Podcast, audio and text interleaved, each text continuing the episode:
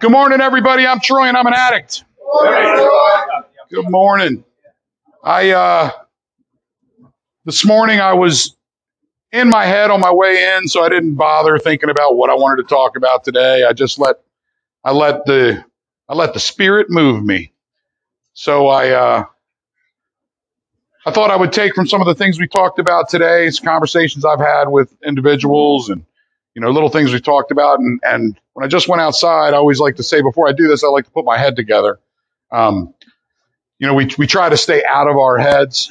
Uh, and sometimes when I stay out of my head, nothing happens in there. It's just a, a desolate, lonely place. Um, so I went ahead and I, I let my brain do what it does and it put together a, a pretty great analogy I hadn't even thought about until until just now. Um, who uh, who's who's driven a riding lawnmower? Who's who's driven a fifty dollar riding lawnmower that they had to repair every time they used it? who's driven a five thousand dollar John Deere? Who's driven a zero turn? Okay. All right. So you guys who drive those expensive, real nice ones, you're going to understand exactly what I mean right away. If you bend a blade and you decide to keep mowing, what will you do?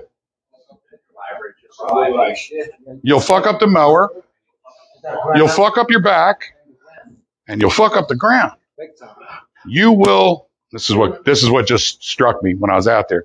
You will leave a trail of destruction behind you that you won't see until you make your turn. And then you'll turn around and be like, oh man, look at all the stuff I fucked up. So, if you replace the one blade that you bent with a universal blade that you bought off the shelf at Lowe's, will your mower run brand new again? All right, where's my zero turn, guys? Will your mower run right if you use a universal blade to replace the bent one? No. No. You need a specific blade, a specific weight, a specific arbor pattern, a specific bend, a specific dip depth. All of those specifics, all of those specifics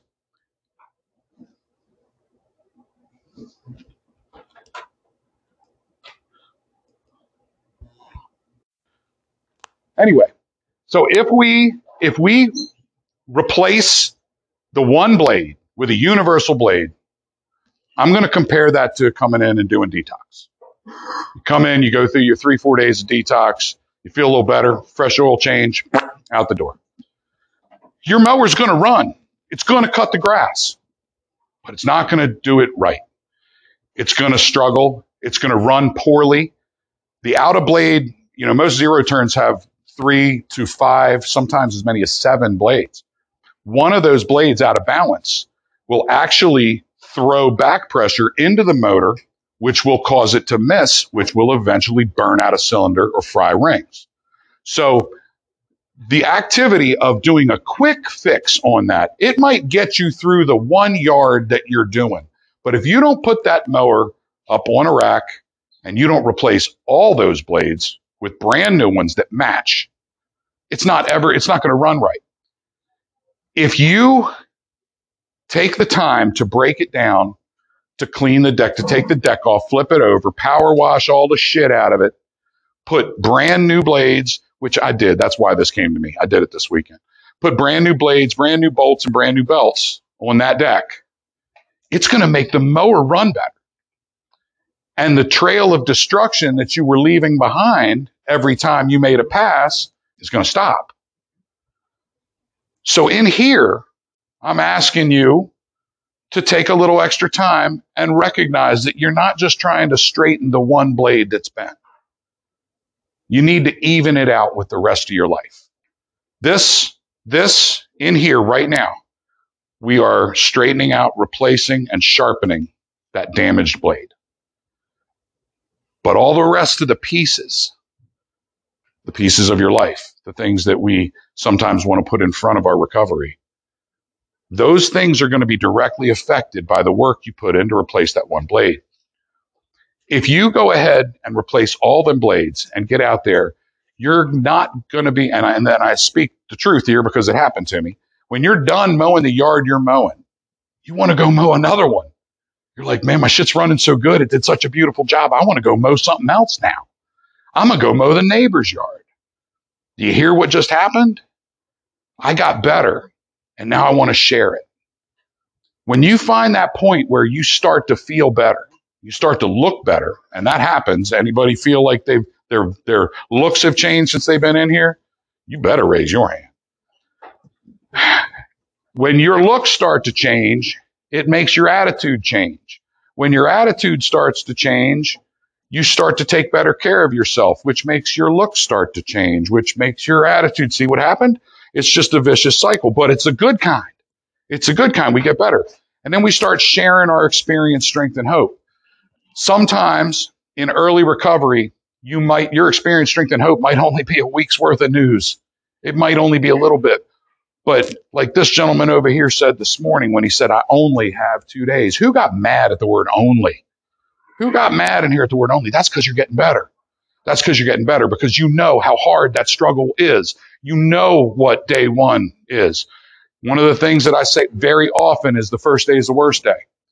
The first day is the worst day, not just in rehab, not just in detox, in everything. And let me explain why. Who met a girl at a bar decided that she was the one, at least for tonight, and went home with her and got a piece of ass and you was clumsy as hell and you fuddled your way through it and you hope to God she didn't call you the next day because you were a little bit embarrassed about how poorly you handled yourself. It's an honest program. I appreciate your honesty. The second time you went out with her, you didn't struggle quite so hard. You didn't stumble quite so hard. You knew where the button was. The third time, y'all were hitting it before the car pulled in the driveway. Y'all were going to work. The fourth time, y'all were like, all right, so this time we're going to try new shit. Now, now you're adventuresome. Now all of a sudden you're trying new things. Because the first time was uncomfortable, but you made it through it. The second time was a little easier and it actually was fun. The third time you had a blast. The fourth time you couldn't wait to do it again in a new way because the first time is the worst time.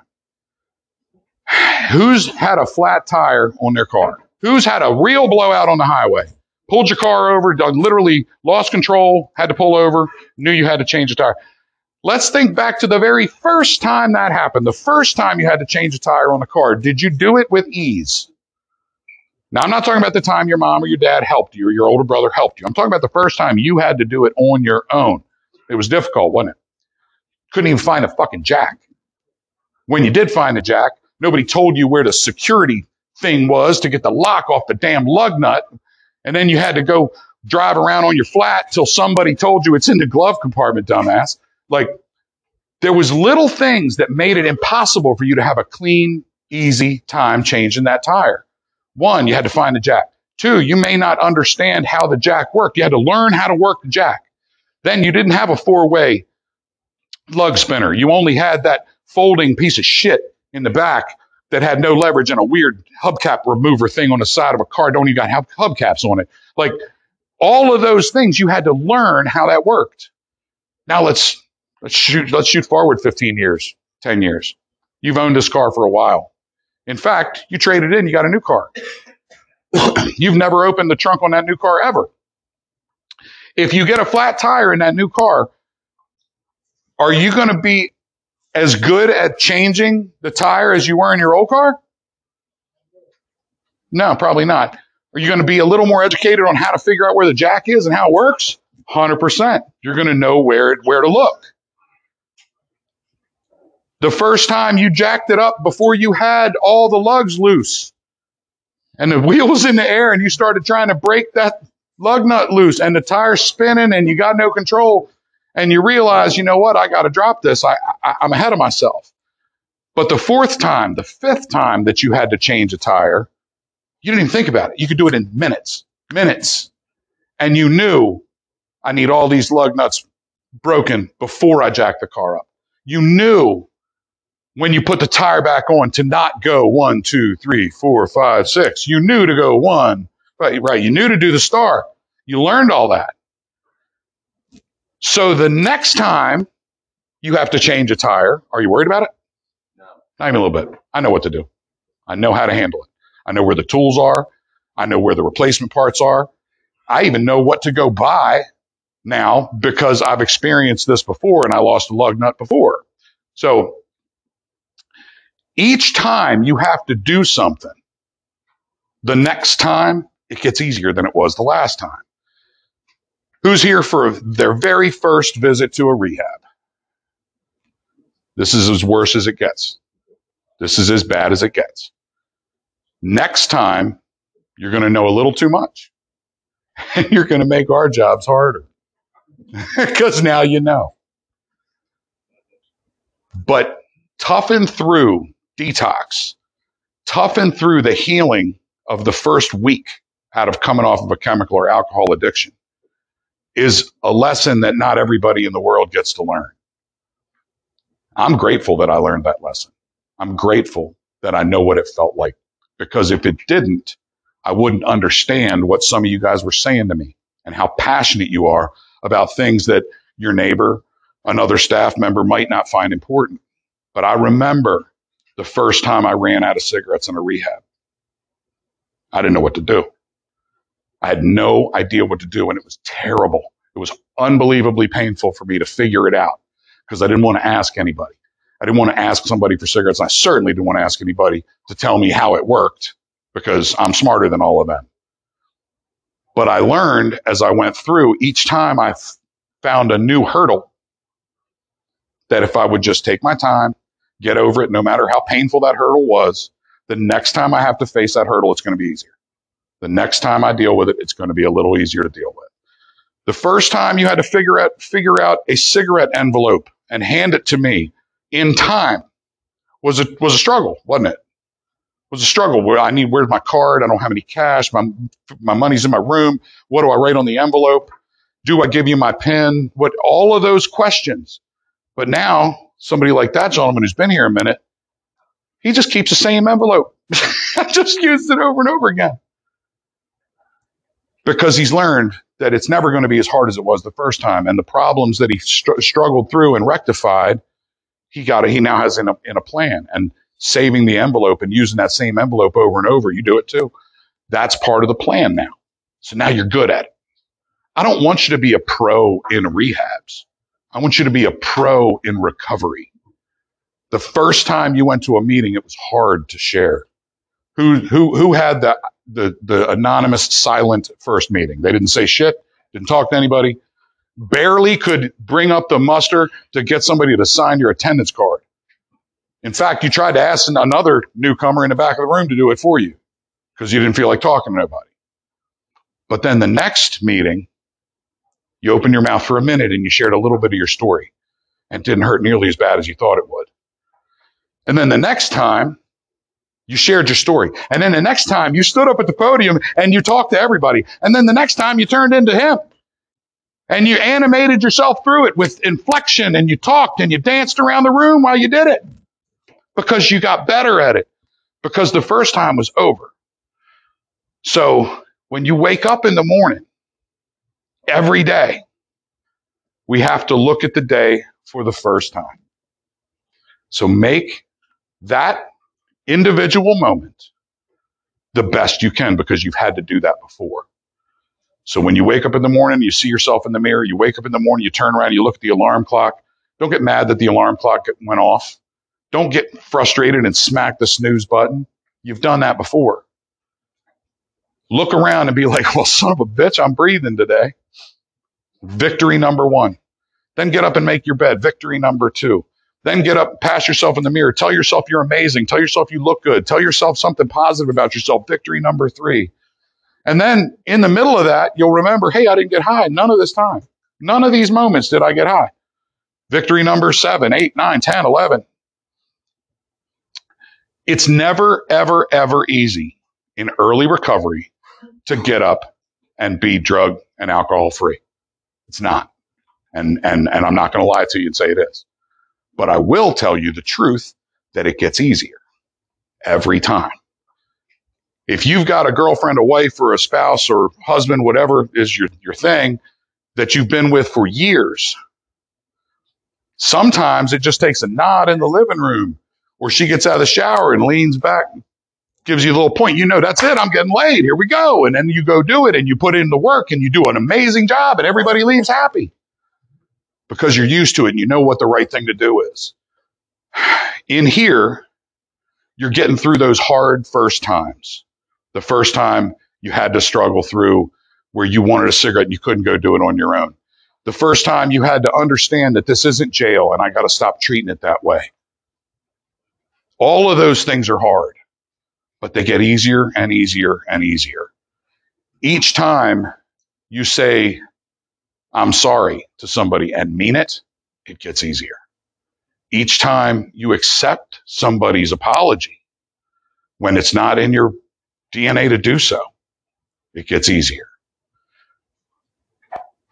The most important thing I can tell you today is that everything you try to accomplish that ends in a success will get easier the next time you try it because you know what success feels like and you know what it looks like. And you also learned what failure feels like. Failure sucks, but it's part of growth. If I was successful at everything I ever tried to do, I never would have learned a goddamn thing. I had to fail to learn how to rectify the things I was doing wrong. I had to struggle to learn how much easier it would be to sit back, adjust my approach, and enjoy everything I did. I don't love everything I do every day. I don't love the fact that right now I have to, when I get out of here today, there's going to be a, an email to me about a funeral that I'm going to need to attend for a family member. I'm unhappy about that. It's not the first funeral I've had to attend. Shit, it's not the first funeral I've had to attend this year. So I know that no matter how painful that is, I'll be able to get through it. Yesterday, I had to go do something, you know, not anything weird, but I had to, I had to go meet my wife at a, at a convention. And the whole way driving from my house to the convention, I played the tape in my head on how I was going to respond to the cop who pulled me over for speeding because I was speeding. So the whole way I'm like, all right, so I got to tell him I suffer from panic anxiety disorder, and he's going to talk to me about how bad I'm sweating because I'm probably going to sweat as soon as I see the uniform. So I'm going to have to make sure I understand. You know, he understands I'm not caring or nothing. I'm just nervous I, I, because I'm not what I normally do. This is what I normally do today. This isn't this time of day. I'm usually doing this, not doing this. I'm not driving, and I'm not out here. And this is, a, and I realized how fucking insane that was. I literally worked myself up into a panic over something that didn't happen and I figured out how to end it without any reason. It never happened. Then I got there and I got out of the car. And as I was walking across the thing, I was like, I made it. I made it.